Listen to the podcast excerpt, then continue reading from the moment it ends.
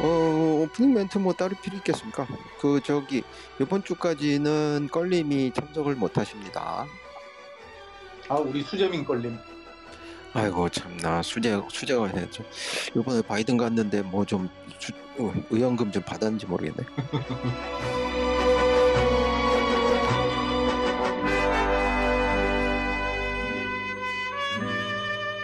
잠깐 미국 말씀드리면 거기 지금 난장판이에요.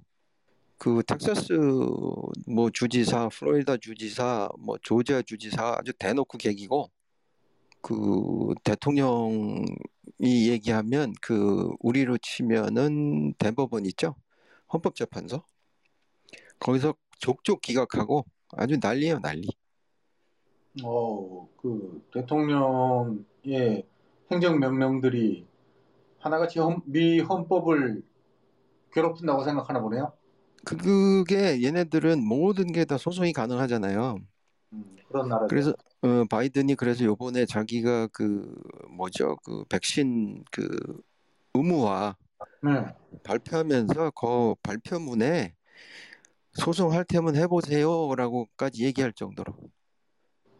아 참. 그래서 그 실제로 플로리다는 저걸 했어요. 그 학교에 마스크 의무 제도를 했는데 그 마스크 의무 제도를 하는 학교에 예산을 저기 안 주겠다. 주지사. 응, 주지사가. 아하.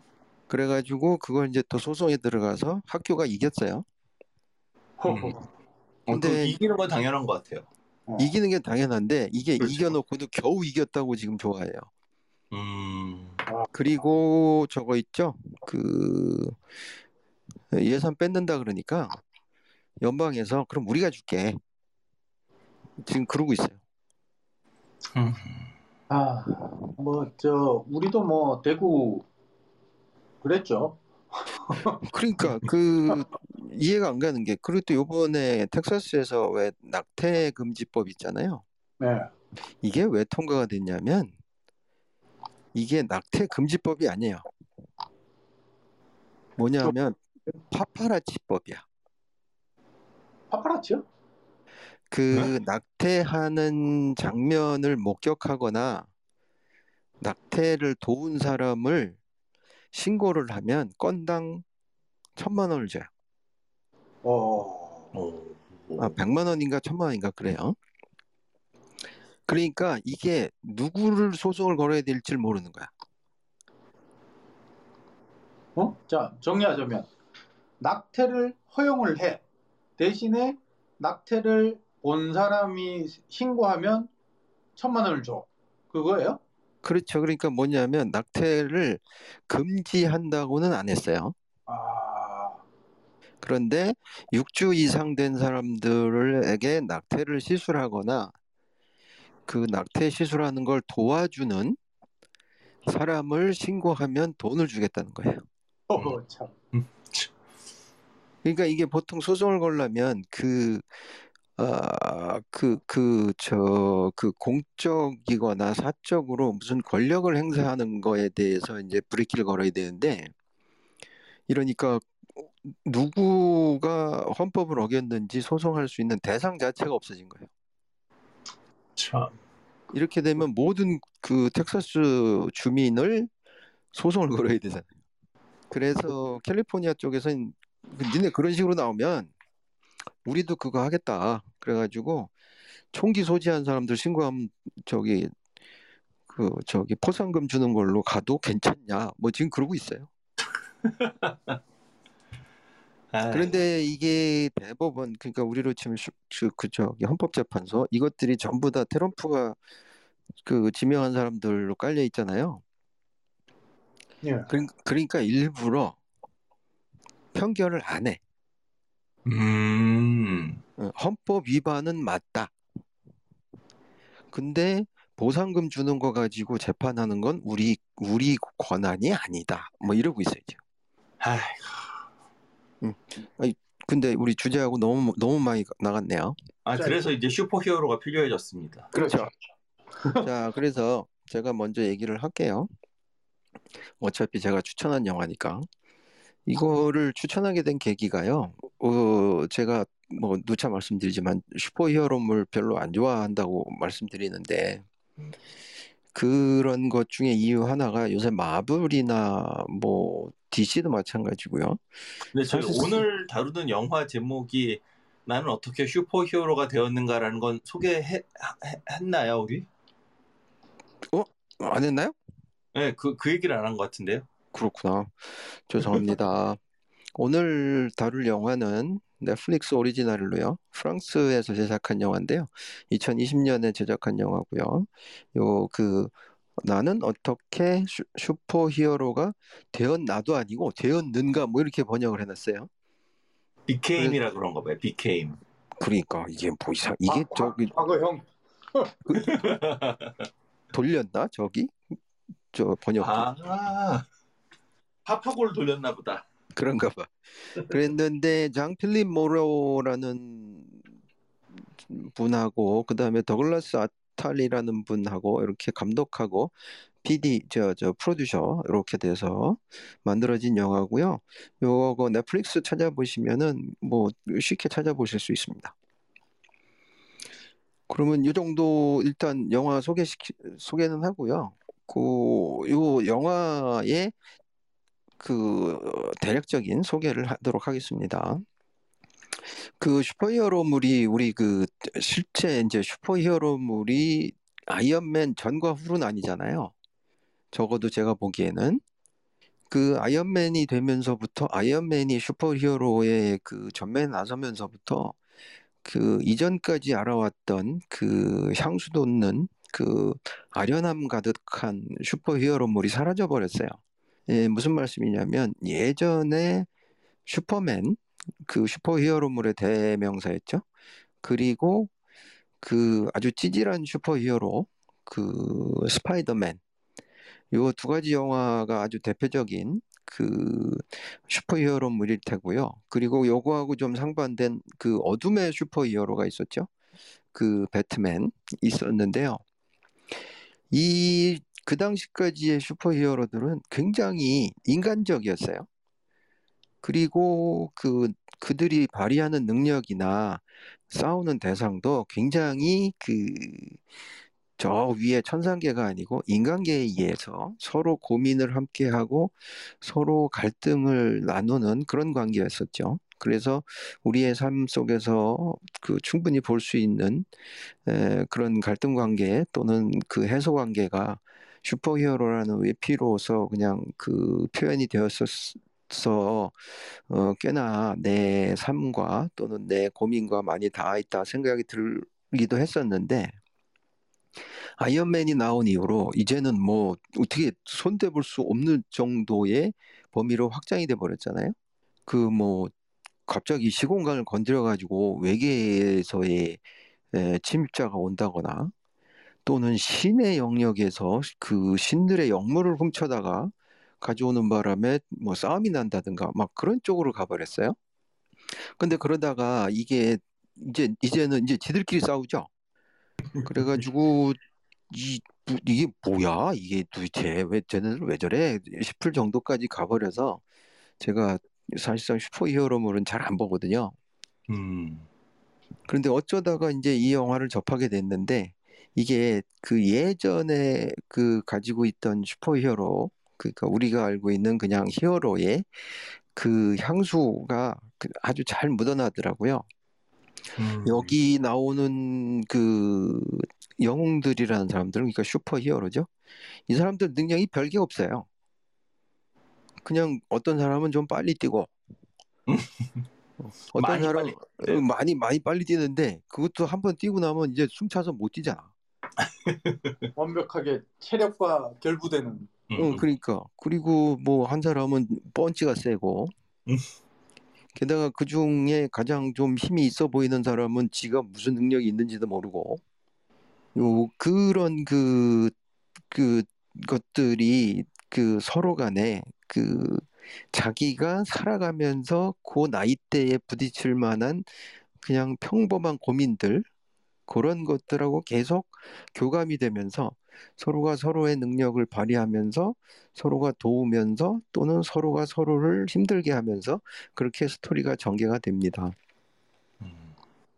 근데 여기서 보시면은 또 나오는 악당도 이것도 별 이건 얘도 되게 찌질한 애야. 그죠? 아, 슬퍼요 악당은. 어 그러니까 어휴 내가 봐도 저럴 것 같아 제제 입장에서는. 그러니까. 감, 감정이입돼. 어 그래가지고 근데 그러다 보니까 서로 간에 야 이 싸우는 것들이 너무 처연하죠. 그래서 야 저 새끼 죽여라 뭐 이게 아니라 야 어쩌 어쩌다가 쟤네는 저렇게 꼬였을까 뭐 이런 생각도 들고요. 근데 그 연출이 그닥 그렇게 뭐 무겁게 가지도 않고 차분하게 들어가다 보니까 결국에는 제가 제일 좋아하는 로맨틱 코미디로 빠져버립니다. 그래서 이게 그 우리 요새 정말 재미없는 장르죠. 로맨틱 코미디. 흥행도 안 되고. 그런데 그 솔직히 좀 그동안의 슈퍼히어로물에 너무 만화 같은 애니메이션 같은 그 CG 범벅의 슈퍼히어로물에 좀 지치신 분들이라면 이 영화 보시면서 힐링하실 수 있지 않을까 그래서 추천을 드렸고요. 그리고 보시면서도 뭐 욕 안 먹을 정도로는 만들었다 싶어서 추천을 드렸고 그래서 어, 함께 보시자 하는 말씀을 드리려고 하는 거고요. 여기서 의외로 그 여주 있잖아요. 음. 디말라퐁 음. 이- 이분이 주로 슈퍼히어로 물에서 그 저기 여자친구로 많이 나오더라고요. 그 저 독립 영화 쪽으로. 아 그래서 프랑스 그 독립 영화. 어, 프랑스 쪽에서 어, 어. 어. 하나는 개봉도 했었어요. 음. 근데 정말 처절하게 버려진 영화였죠. 음. 그래서 사실상 그 요 말씀을 드리면서 이제 각그 나오는 인물이나 어, 우리한테 낯설었지만 꽤나 연기 좋다라는 생각이 들 수 있을 만한 어, 그런 영화이기도 합니다. 그렇게 해서 저는 어, 어느 정도 요 앞에 그 좀 정리를 하고요. 함장님의 감상을 좀 들어보도록 하겠습니다. 어, 저는 무척 신선했어요. 그럼 프랑스에서도 그 슈퍼히어로물을 다룬다고 하지만 이 이런 식으로 뭐 일반 사회에 녹여낼 거라고는 생각을 못했거든요. 게다가 어, 뭐 흔히 예전부터 예를 들어 배트맨도 그렇잖아요. 경찰과 협력하는 어, 슈퍼 히어로물이라 그러면 경찰과 이런 식으로 협력하는 슈퍼 히어로물 그리고 어, 슈퍼 히어로가 사회에 어떤 해악을 끼치는지 지금 그 사회에 이득이 되는 슈퍼 히어로와 사회에 어려움을 주는 슈퍼 히어로가 공존하는 형국이잖아요. 어, 흔히 villain이라 불리는 음, 어, 친구들이 결국엔 슈퍼 히어로 때문에 발생하는 뭐 이런 뭐 비틀기 자체가 재밌었고 특히 프랑스 특유의 이 가면 무도회 풍의 그 가면을 씌우는 슈퍼히어로도 역시 프랑스답다. 뭐 이런 생각이 좀 들었어요. 아무튼 그래도 로코물로 끝나는 것은 매우 환영할 만한 일이다. 그렇게 생각합니다. 그 이 가면 씌우는 거 왜 디즈니에서는 아 갑자기 제가 생각이 안 나네요. 그 저희 집 애들이 되게 좋아했던 어 파리를 배경으로 한 히어로물이 있거든요. 꼬마 한 중학생 정도 되는 꼬마 애들이 나오는 거기도 요거 하나 쓰면 갑자기 아무도 못 알아보더라고요. 어, 신기하군요. 파리의 전통인가 봐요. 어 그런 게 있었어요? 아 그 그 아 아 디즈니 채널에서 네네네네. 아 여기 나오네요. 뭐야 마블 배틀월드 이거 뭐야 이거? 어, 그 제목이 뭐였더라? 하여튼 그 어, 무당벌레 같은 모양을 하고 있는 여자 주인공이 나오는 음, 그렇군요. 히어로물입니다. 네 알겠습니다. 정확하게 어떤 작품인지 알 수는 없으나 근데 그 신기한 게 이 눈을 가리는 게 더 못 알아보겠죠? 진짜 못 알아보나요, 그거? 우리 마스크 쓰고 요즘 마스크 쓰고 다녀도 아는 사람 눈빛을 보면 이렇게 아는 사람인지 아닌지 알 수 있잖아요. 그러니까 근데 보통 그 스케치 아티스트 저 우리 뭐 몽타주 그리는 사람이 그 그분들이 얘기하는데 눈이 없으면 못 알아본대요. 어... 역시. 이, 그러면 뭐- 예, 그눈 눈의 뭐 그 형태나 눈의 모양이 그 그 사람을 알아볼 수 있는 제일 키라고들 얘기를 하더라고요. 음. 어, 그러면 이번 작품 뭐 어느 정도 어, 그 사실성 있는 것으로 어, 어, 그 그렇게 갑시다. 아 미라큘러스네요. 제가 말씀했던 만화는. 미라큘러스맨 네네 미라큘러스 레이디버그와 블랙캣 이게 멋지네. 프랑스와 EBS가 같이 만든 거네요. 음. 프랑스, EBS, 일본 도에이 세 군데서 같이 만들고 드디어 어. 상하이도 만들어지고 찾았어요. 아, 레이- 레이디버그 알겠네. 레이디버그, 레이디버그, 아, 레이디버그. 블랙캣. 어. 음, 네네. 음흠. 거의 느낌은 괴도 루팡인데요. 음, 그래서 이제 슈퍼히어로물에 대해서는 지금까지는 사실상 우리가 그이 굉장히 너무 이 현실과 괴리된 것들에 대해서 어, 보고 있어가지고 그랬었는데 사실상 그게 이제 어린이들이나 뭐 한 20대, 30대까지는 마케팅이 많이 잘 되잖아요. 음, 음. 근데 이제 앞으로 또 그 사실상 블랙 위도우 보면서도 예전 그 본 시리즈 생각나서 굉장히 그 호감이 있었는데 다시 또 지금 재탕에 재탕을 하고 다시 또 뭐 유니버스 새로 연다 그러고 하니까 와, 이 좀 너무하다 싶은 생각도 들고 하고 그러네요. 자, 우리 영화 음악 얘기 넘어가 볼까요? 네네. 아, 사실 이게 뭐 음악이 어, 마- 이게 되게 소소합니다. 그 영화 자체도 나는 어떻게 히어로가 되었는가 영화 자체도 소소하지만 음악도 좀 소소해서 약간 사실 저는 그 한국 영화 보는 기분이 들었습니다. 어, 왜- 헐리우드 영화 보면 그 영화 음악에만 해도 크레딧이 올라갈 때 작곡가뿐만 아니라 막 한참 동안을 다양한 악기를 연주했던 연주자들이 나오고 플러스 영화에 등장하는 수많은 기존 팝 음악들의 저작권과 관련된 자료가 쫙 올라오는 것에 비해서 한국 영화를 보면 어, 음악 영화 음악 누구? 그다음에 연주자 누구 누구 누구? 끝. 뭐 이걸로 그냥 끝나는.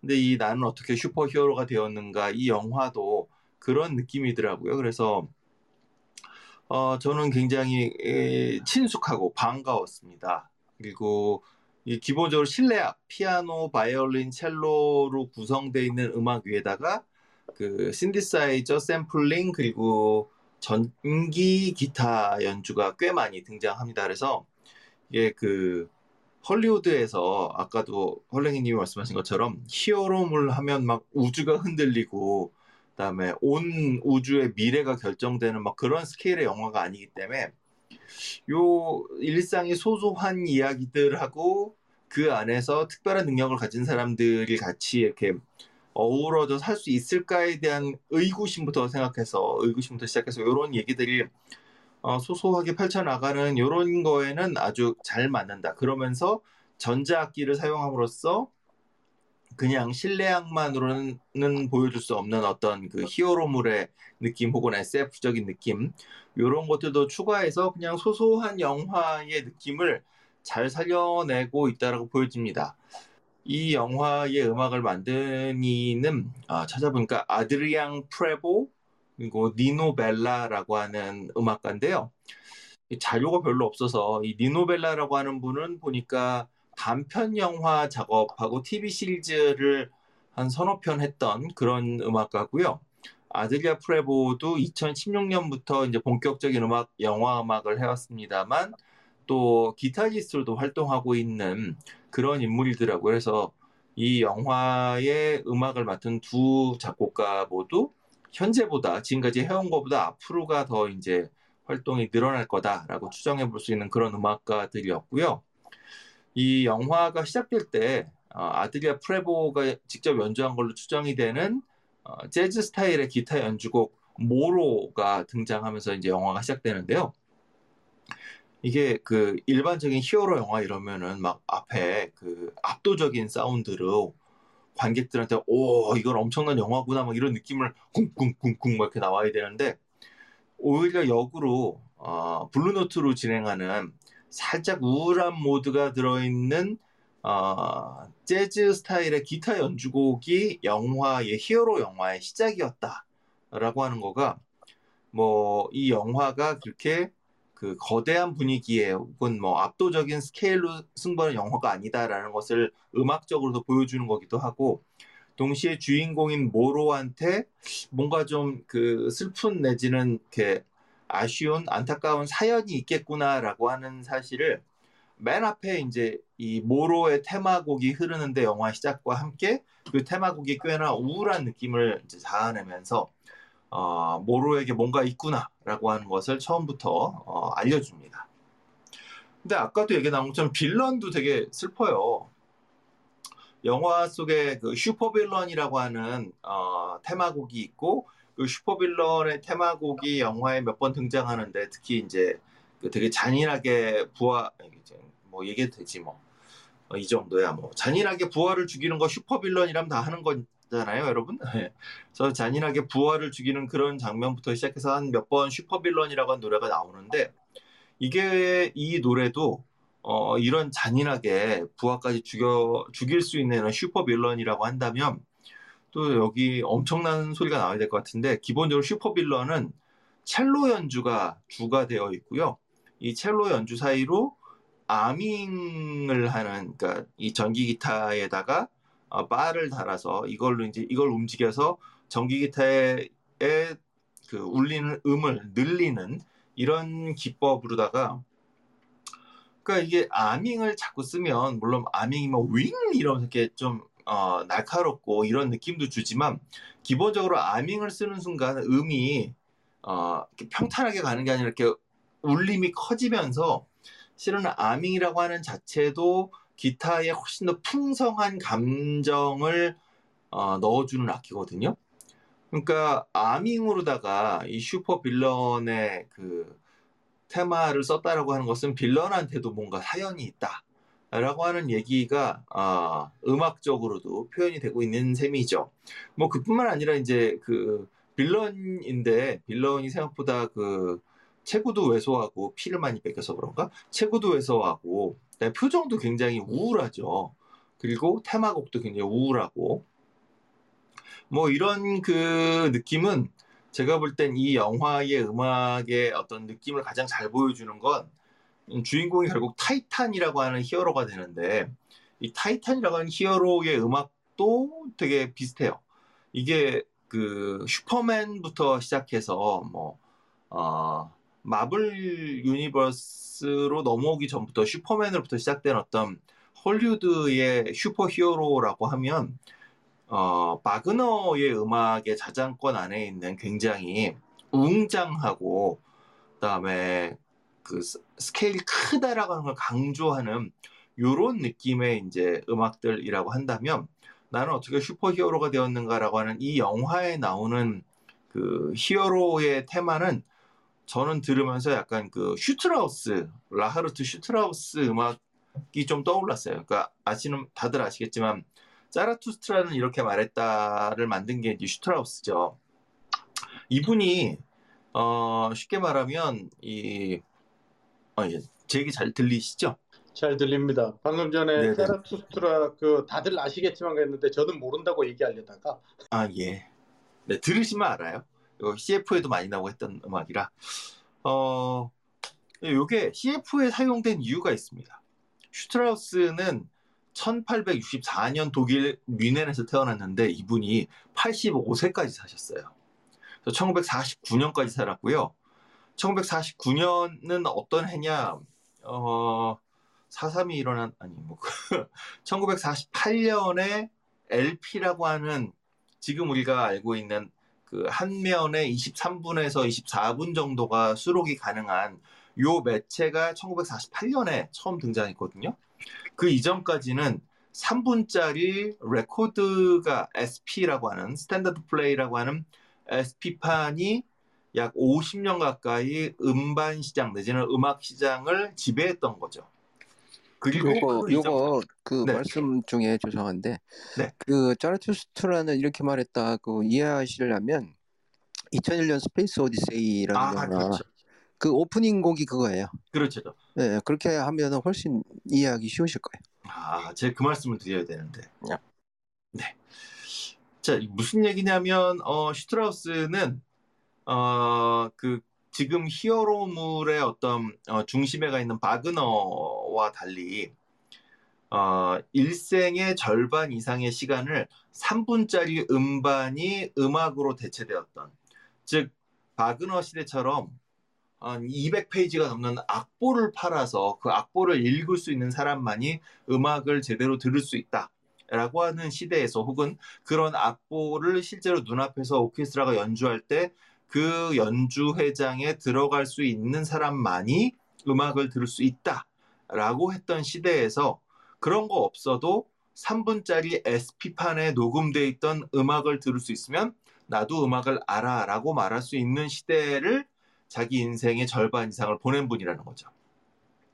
그래서 자라투스트라도 이, 이 노래도 들어보시면 기존의 클래식과 달리 이를테면 바그너로 대표되는 이 낭만주의자들의 아, 음악이 사실 앞에 굉장히 많은 걸 쌓아요.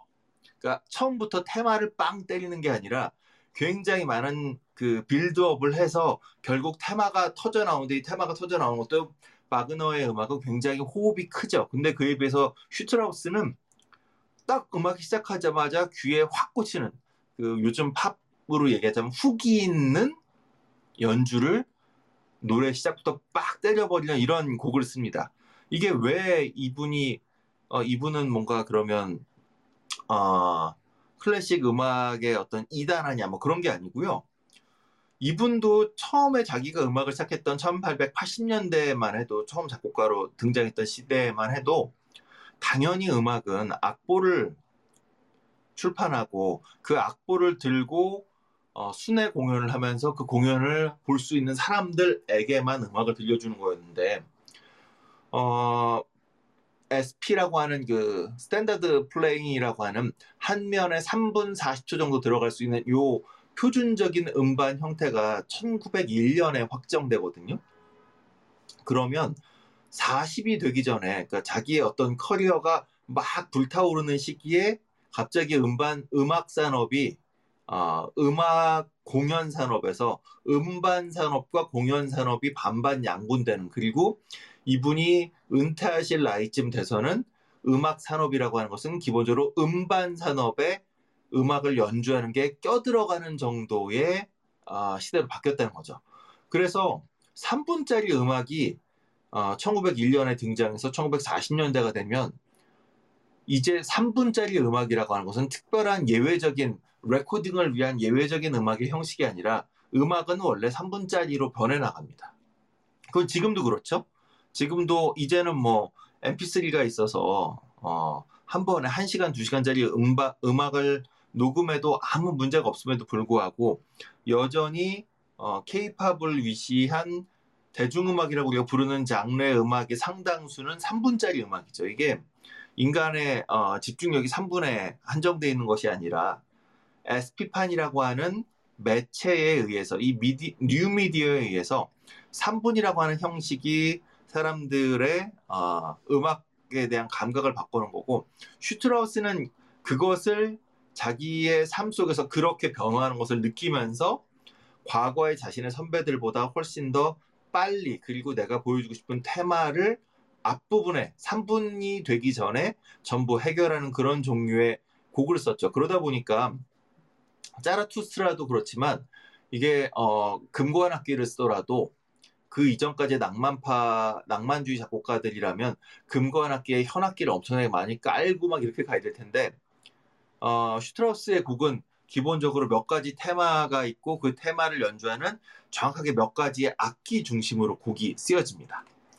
어, 그런 면에서 보면 이 나는 어떻게 슈퍼히어로가 되었는가는 최근에 어, 헐리우드를 중심으로 해서 전 세계의 슈퍼히어로물이라면 바그너를 하나의 그 전형으로 삼고 있는 것과 한 발 떨어져서 어, 슈트라우스라고 하는 어떤 입장에서 보면 어, 히어로 내지는 SF물의 어, 아주 초창기에 주목받았다가 어느새 바그너에게 특히 스타워즈와 슈퍼맨 이 윌리엄스라고 하는 이상한 아저씨로부터 시작된 어, 바그너 중심의 슈퍼히어로 음악들하고는 좀 결을 달리하는 그런 스타일의 음악이 담겨져 있다라는 거고요. 거기다가 어, 그런 스타일의 그러니까 슈트라우스를 연상시키는 그런 테마의 음악들 사이에 전기 기타를 또 어, 집중적으로 사용해서 아드리앙 프레보라고 하는 이 작곡가가 본인이 어, 기타리스트이다 보니까 본인이 직접 연주한 그런 전기 기타 연주를 아, 집어넣음으로써 기존의 히어로 영화하고는 조금 내용뿐만 아니라 음악에 있어서도 확실히 차별화를 시키려고 노력했다라고 하는 게 많이 보입니다.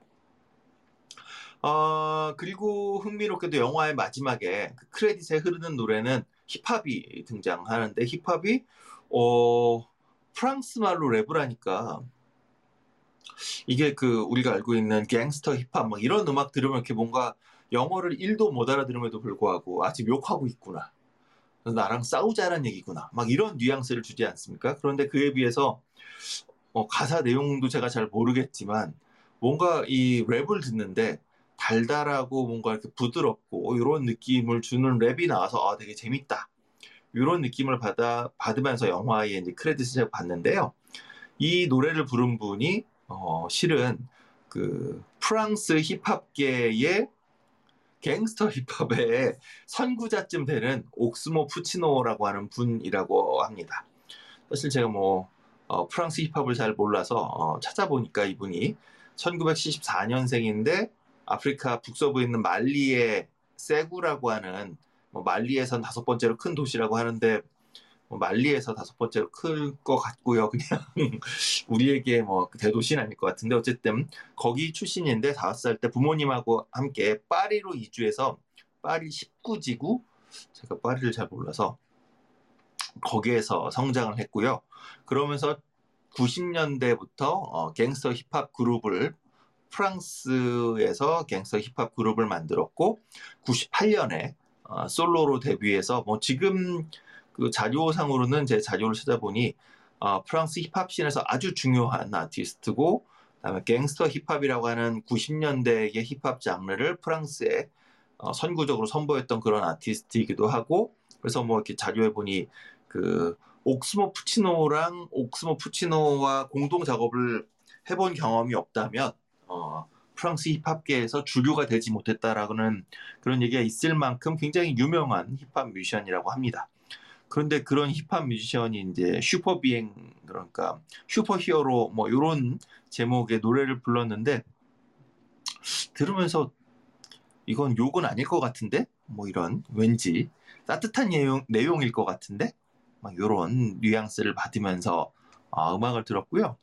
그런 그 나름 저예산 영화지만 저예산 영화에 맞지만 동시에 어, 좀그 기발한 그리고 기존의 흐름에 너무 따라가지 않으려고 하는 그러한 음악들 그리고 끝에 어, 힙합 씬에서는 그래도 알아주는 아티스트가 등장했다. 근데 프랑스의 힙합이 별로 클 것 같지는 않아요. 그래서 뭐 잘 모르겠습니다.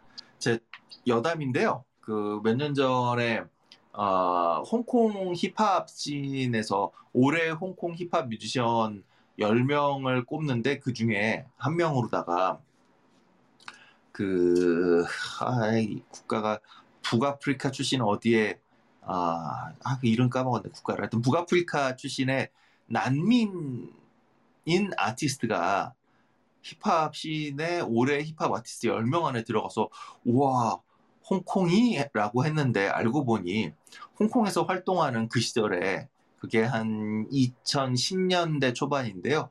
홍콩에서 활동하는 힙합 아티스트 혹은 힙합 팀이 다 해봤자 한 30개도 안 됐고 그 중에서 뭐 어, 그나마 힙합답게 하는 건 이 난민 출신의 이 친구밖에 없어서 그랬다. 뭐 이런 얘기를 들은 적이 있는데 왠지 제가 잘 모르지만 옥스모 푸치노가 어, 프랑스 힙합의 아주 큰 형이다라는 말을 듣는 순간 갑자기 홍콩 얘기가 떠올랐네요. 예, 아니 뭐 그 중요한 건 아니고 그냥 저의 추정입니다. 추정이고요. 그 친구도 어쨌든 프랑스에 유입된 다른 그렇죠. 사람으로 생각이 다문화 가족인 거죠. 그러니까 프랑스식. 우리 왜 지금 한국에서 하는 슈퍼밴드에도 드럼 잘 치는 친구 쇼프라 까야라고 다문화 가정 친구거든요. 아하. 드럼 엄청 잘 쳐요. 오, 제가 슈퍼밴드 2를 안 보고 있어가지고요.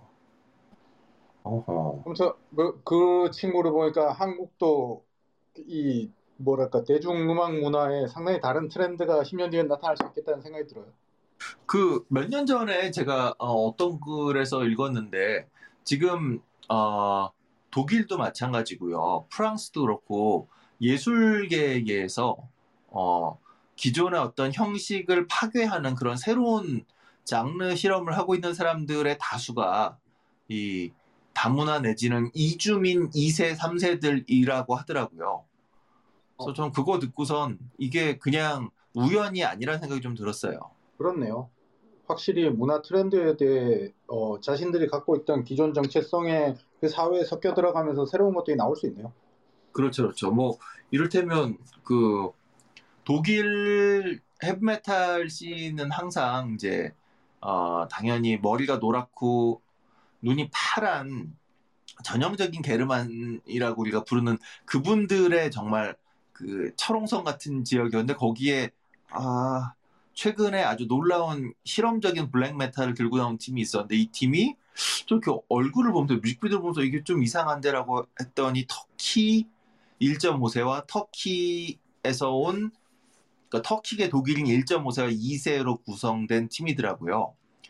그러니까 독일에 유행하고 있는 어떤 음악 트렌드와 자신들의 문화적인 감수성을 버무리니까 기존에 없었던 좀 새로운 장르들이 등장하고 있는 것 같습니다.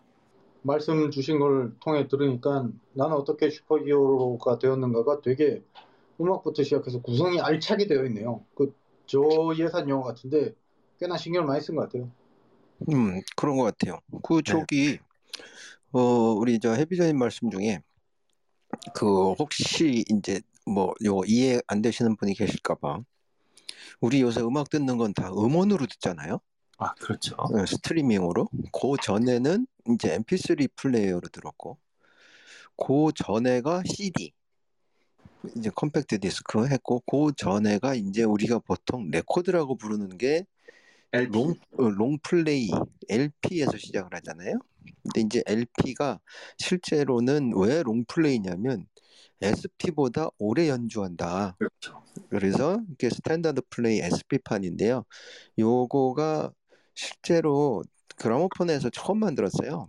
음, 음. 근데 뭐 어떡하려고 만든 게 아니고 그 당시 재질이나 그 축음기의 그, 그 암의 길이 이게 딱 그렇게 맞춰 보니까 3분밖에 플레이가 안 되는 거예요. 음, 음. 그래서 3분 이렇게 플레이가 됐었는데 그러니까 이, 이 사람들이 3분짜리 싱글을 만들어낸 주범이죠. 그렇죠. 예, 그리고 그거가 이제 야 이거 3분 너무 짧다 해가지고 나온 게 EP, 그렇죠. 15분. 예, 예, Extended Play 뭐 이렇게 해가지고 그래서 지금 우리는 전부 야 뭐 레코드 뭐 앨범 냈어 레코드 나왔어 이러는데 실제로 그거는 이제 다 사라졌고 음, 음. 이제는 뭐 그냥 그 음원에서 뭐 뭐라고 요새 디지털 싱글이라 그러나요? 그렇죠. 디지털 한국- 싱글 어 그것도 결국 3분짜리로 나오는 음, 음. 그 그런 그런 그 뒤 배경이 있다는 걸 좀 말씀드리고요. 이게 마치 우리 MS 워드의 저장 버튼이 플로피 디스크인 거랑 똑같은 느낌이에요. 그렇지, 그렇지, 그렇지. 음, 음. 그 플로피 디스크 아우 그거 옛날 플로피 디스크는 거의 저기 빈대떡만 했었잖아요. 그거 들고 다니고 그, 그 꼽고 하는 것도 되게 참 일이었죠. 그런데 요거 그 파일 어, 하나 보려고 두 개 썼던 것 같아요. 그거. 저기 솔직히 이거는 뭐 조용히 얘기하는 건데 우리 그 왜 그 뭐 이상한 그 영상 하나 다운 받으려 그러면 밤새 했잖아요. 아니요. 영상을 다운 받아 본 적이 아, 없는데요. 사진 사진 사진? BMP로 되지 않았나요? 비트밉. 뭐 그러니까 그거는 그 중간에 끊어지면 처음부터 다시 받아야 돼. 그 플레이보이에 나온 수영복 사진 하나 다운 받는데도 한참 걸렸으니까요. 그러니까 그게 그것도 이렇게 오잖아요. 점, 점, 점, 그리고 선 이렇게 되니까 그 그거 하나 걸어놓고 밤새고 그러죠. 아무튼 그 옛날 얘기는 나중에 하고요. 그 저기 그 프랑스 영화가 한때 프랑스 문화가 K-팝이나 뭐 K-컬처 이전에 세계 시장을 휩쓴 적이 한 번 있었죠. 70년대, 60년대 후반부터 70년대 중반까지. 그- 반세기 전인데요. 그러니까 그때 한국에서 개봉되는 영화의 한 3분의 1이 프랑스 영화인 적도 있었어요. 오. 그때 지금 아실 텐데 얘기하면 그때 날리셨던 분들이 알랑드롱, 알랑드- 그럼. 예, 장폴 벨몬드 음. 그리고 브리지트 바르도, 캐터린 까, 까뜨리느 드노브 뭐 이러신 분들 그리고 나 그 뒤로 가가지고 제라드 드 파르디우 뭐 이러신 분들 응. 그리고 저기 로미 슈나이더 뭐 이러신 분들이 다들 나오고 그러셨거든요. 그래서 음. 그때 뭐 굉장히 유행했던 영화가 뭐냐면 태양은 가득히 아, 그거 나중에 미스터 리플리로 저기 재제작되고 네, 볼사니로 볼사리노라고 그 깽 영화예요. 오, 처음 들어봐요. 네, 볼사리노라고? 이거 굉장히 유행했었거든요. 여기서 보면 장폴 벨몬드 어, 이분이 그 우리로 치면 한 최민식 정도? 그 서울의 달의 최민식 정도? 음, 이제 그런 식으로 그 알랑드롱 그 두 분이서 아주 연기를 아주 멋지게 잘하시는데 이 말씀을 왜 드리냐면 9월 6일 날 장폴 벨몬드 이분이 저 운명을 하셨어요. 아이고. 아이고. 어, 그러니까 한 시대가 또 이제 정리가 되는 것 같아요. 음. 솔직히 이제 프랑스 영화 아무도 안 보잖아요. 그 옛날 홍콩 영화도 한 10년 진짜 권, 저 뭐지 그러시다가 저다 다 사라졌고 그거 택시 이후에 처음 본 것 같아요. 그죠 그 누구지 그 장릭 배송인가 네, 룩배성도 룩배성. 이제는 그냥 헐리우드 감독이라 봐야 되잖아요. 그렇지 오원소 뭐 이쪽으로 나갔는데 네. 그게 사실 그거 프랑스 영화라고 누가 생각해 그걸 그랬는데 그 이제 정말 이분들이 프랑스 영화 한 2세대쯤 되실 거예요. 근데 이제 그분들도 이제 다들 정리가 되시는 그런 분위기네요. 어떻게 그럼 뭐 어느 정도 우리 됐나요? 뭐 저 어느 저 정도 우리 녹음 한 시간 했어요. 어 그래요? 어. 근데 이- 이 사실상 그 할리우드 영화 빼놓고는 사- 우리도 그냥 더듬이 더듬이로 지금 알아보는 영화들이라 근데 이게 워낙 저로서는 그 제 감성에 많이 맞아서 이렇게 소개를 시켜드렸습니다. 예. 근데 또 어떻게 보면 이게 그 헐리우드식 대형 히어로물이 너무 익숙하신 분들에게는 약간 좀 김 빠지게 느껴질 수도 있어요. 심심하지 이게 뭐 뭐야 뭐 이러 이러시겠죠. 로코죠. 일단 엔딩 그러니까 장면 로코야. 아, 에펠탑 나오면 이건 로코예요. 비말 비말라퐁 그 언니가 이렇게 은근히 오래 보면 꽤 매력이 있으세요. 음. 그리고 실제로 그, 그 레미제라블 그것도 사실상 어 프랑스에서 영화가 많이 됐었죠. 그리고 그 저, 그쪽에서 웨스트엔드로 갔다가 이제 헐, 저기 그 뭐라 그러지 거기를 저 저 저 뮤지컬 거리를 아 브로드웨이 아이? 나 왜 이러니 네, 그쪽으로 가셨 그랬던 그 하여튼 문화적으로는 꽤나 우리한테 어, 예전부터 많이 영향을 미쳤었는데 이제는 거의 찾아볼 수 없는 그래서 좀 아쉽기도 하고 그러네요. 음, 음. 그렇습니다. 근데 오늘 뭐 자기들끼리 마스크 쓰는 사람 안 쓰는 사람끼리 또 패싸움 났다 그러고 아, 백신파와 백신 반대파. 야 참 세상이 왜 이렇게 됐을까요? 그러니까요. 아, 그, 이 딸이 납치돼서 아빠가 다 죽여버리는 영화? 어, 리암 니슨. 응. 아무튼 그 영화도 그렇고 이 프랑스 사회를 보면 인신매매나 이런 것도 여전히 있고 뭐 되게 야만적인 뭐 우리도 뭐 이신매가 가끔 얘기 나오죠 아직도. 그 헐리우드 영화 중에 예전에 프렌치 커넥션이라는 영화 있었어요. 아, 진 해크만 나오는. 어, 어, 갱, 갱 영화로 꽤 그 그 한 정점을 찍은 영화인데 여기 보면 그 프랑스에 예전에 프랑스령에 있었던 그 아프리카 쪽 그 모로코나 또는 뭐 지금 프랑스 국가대표팀에 나오고 있는 축구 국가대표 어, 거의 반이 프랑스 옛날 프랑스령 식민지 출신들이 많잖아요. 그렇죠. 그러다 보니까 온, 온 애들이 다 섞여가지고 자기들 그래서 그 무슨 뭐지 자기들끼리 그 난민이나 이런 부분들이 굉장히 많은 것 같아요 거기도 문제가 음. 음. 특히 저 남쪽에 있는 니스에 가면 모로코에서 어 몰래 넘어온 친구들이 많이 노동 자로 살고 있고 그런 거. 맞아요 맞아요 그 그런데 또 어디서는 뭐 영화제 하고 있고 그죠 음, 그 바로 옆인 깐 깐느 그렇죠 그 사실상 레미제라블도 이그그 영화뿐만이 아니고 그 소설 자체도 그런 그 사람들의 그 비참한 생활이 100년이 지속이 됐어요. 그러니까. 어, 그 100년 중에 몇 년을 얘기한 게 그 레미제라블이거든요. 그런 전통들이 있어 와서 지금까지는 잘 버틴 것 같은데 요사 와서 보면 좀 여러 가지로 좀 실망이라긴 그렇고 하여튼 좀 착잡하네요. 그 그런 모습을 보는 어, 심정이. 음. 뭐 우리도 뭐 뭐 조금씩 나아지겠죠. 그랬으면 좋겠어. 가요? 근데 워낙 이게 뭐 돌고 도니까. 다음 주는 연휴가 시작될 것 같아서 19일은 skip하는 게 좋을 것 같고요. 그, 아 그 뭐 하셔도 되고 안 하셔도 되고 나는 뭐 call. 이제 저는 뭐 상관없고요. 그 에, 옛날에는 우리 시즌 1 때는 연휴 맞이해서 막 두 개씩 녹음하지 않았어요? 그렇죠. 너 우리 저 저 버디님 모시고 그 추석 맞이 막 영화 막 이런 거 하고 그랬는데 뭐 토요일 날 하셔도 되고. 아니 근데 그건 뭐 그건 그 쉬셔도 되고. 어 아무 문제 없습니다. 저는 일단 skip하는 걸 권장드립니다. 찬성. 예, 알겠습니다. 찬성입니다. 그렇다고 그러면 26일 영화를 뭘로 할까요? 망작 한번 해볼래요?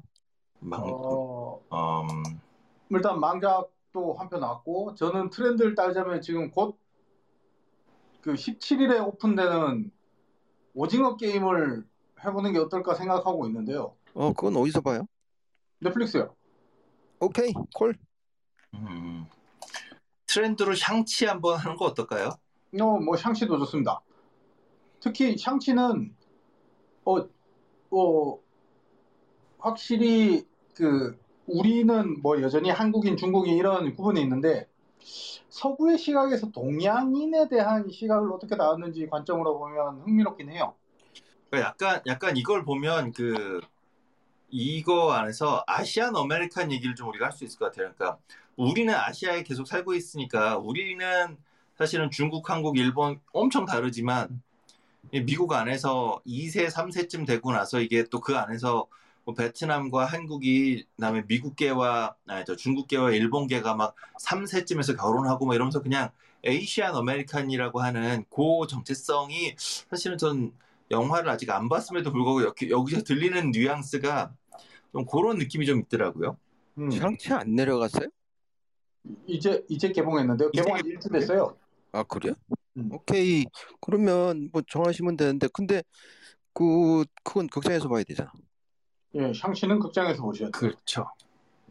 그래요. 그러면 일단 뭐뭐 오징어 게임? 오징어 게임? 뭐 그거 뭐 여기서 볼 수 있는 거라면서요. 오징어 게임은 넷플릭스에서. 넷플릭스고요. 오케이. 샹치는 극장에서 보셔야 되고요. 전 이. Asian American에 대해서 고민하기 위해서 지금 어, 30분짜리 6편인 더 채워도 봐야 되나 생각하고 있습니다. 응? 뭐? 왜? 더 채워. 우리 김지윤 학장님이 나오시는 아 최어. 샌드로 재미 재미없어. 아, 최어 재미없어. 재미없어요? 그럼 패스하고 샹치로. 그왜 샌드라 오가 코미디 연기 잘한다고들 생각하는지 모르겠어요. 저기 그 감독들이. 아, 음. 그렇게 소비가 되어 왔죠. 그러니까 그 저 뭐지? 그 샌드라오가 코미디 연기 잘했던 거는 예전에 뭐지? 그 샴 저 와인? 사이드웨이. 응, 그거. 거기서 아마 그렇게 되신 것 같은데 그렇죠. 사실상 이 박자가 안 맞으셔가지고 이 코미디 연기는 그 코미디 연기는 사실 딱 호흡이 필요하잖아요. 그러니까 근데 네. 이분은 워낙 정극이라 예. 아예 그냥 정말 제대로 된 멜로나 로맨스 찍으시면 잘 찍으실 것 같은데 그러니까 코미디를 대본으로 하시는 분이야. 아쉬워요. 어, 그러니까 재미가 없죠. 어, 아무튼 그렇다 치고요. 그러면은 저기 해비조님 뭐 저 괜찮아요? 오징어 게임? 아, 네네네. 네, 그러면 26일 날 오징어 게임 하는 걸로 하고 정리하는 걸로 할까요? 그럼 네네, 어, 샹, 샹치 안 하고요? 샹치는 아니 난 상관없어. 그 두 분이서 합의 보셔. 예, 샹치 해도 돼요. 왜냐면 오징어 게임은 우리가 확신이 없잖아요. 이게 17일 날 오픈돼 봐야지 아는 거라서. 음, 음, 음, 근데 샹치는 지금 오픈이 돼 있고 일단 확실히 얘기하셨던 아시안 아메리칸에 대해서 어, 돌아볼 수 있는 영화 소재로는 충분한 것 같아요. 그래요. 샹치 오징어 게임 그런 순서로 나가죠. 뭐. 음. 예, 그렇습니다. 그렇습니다. 네, 수고하셨습니다. 이 정도에서 정리해도 되겠죠? 예, 예, 수고하셨습니다. 고맙습니다. 좋은 밤 되십시오.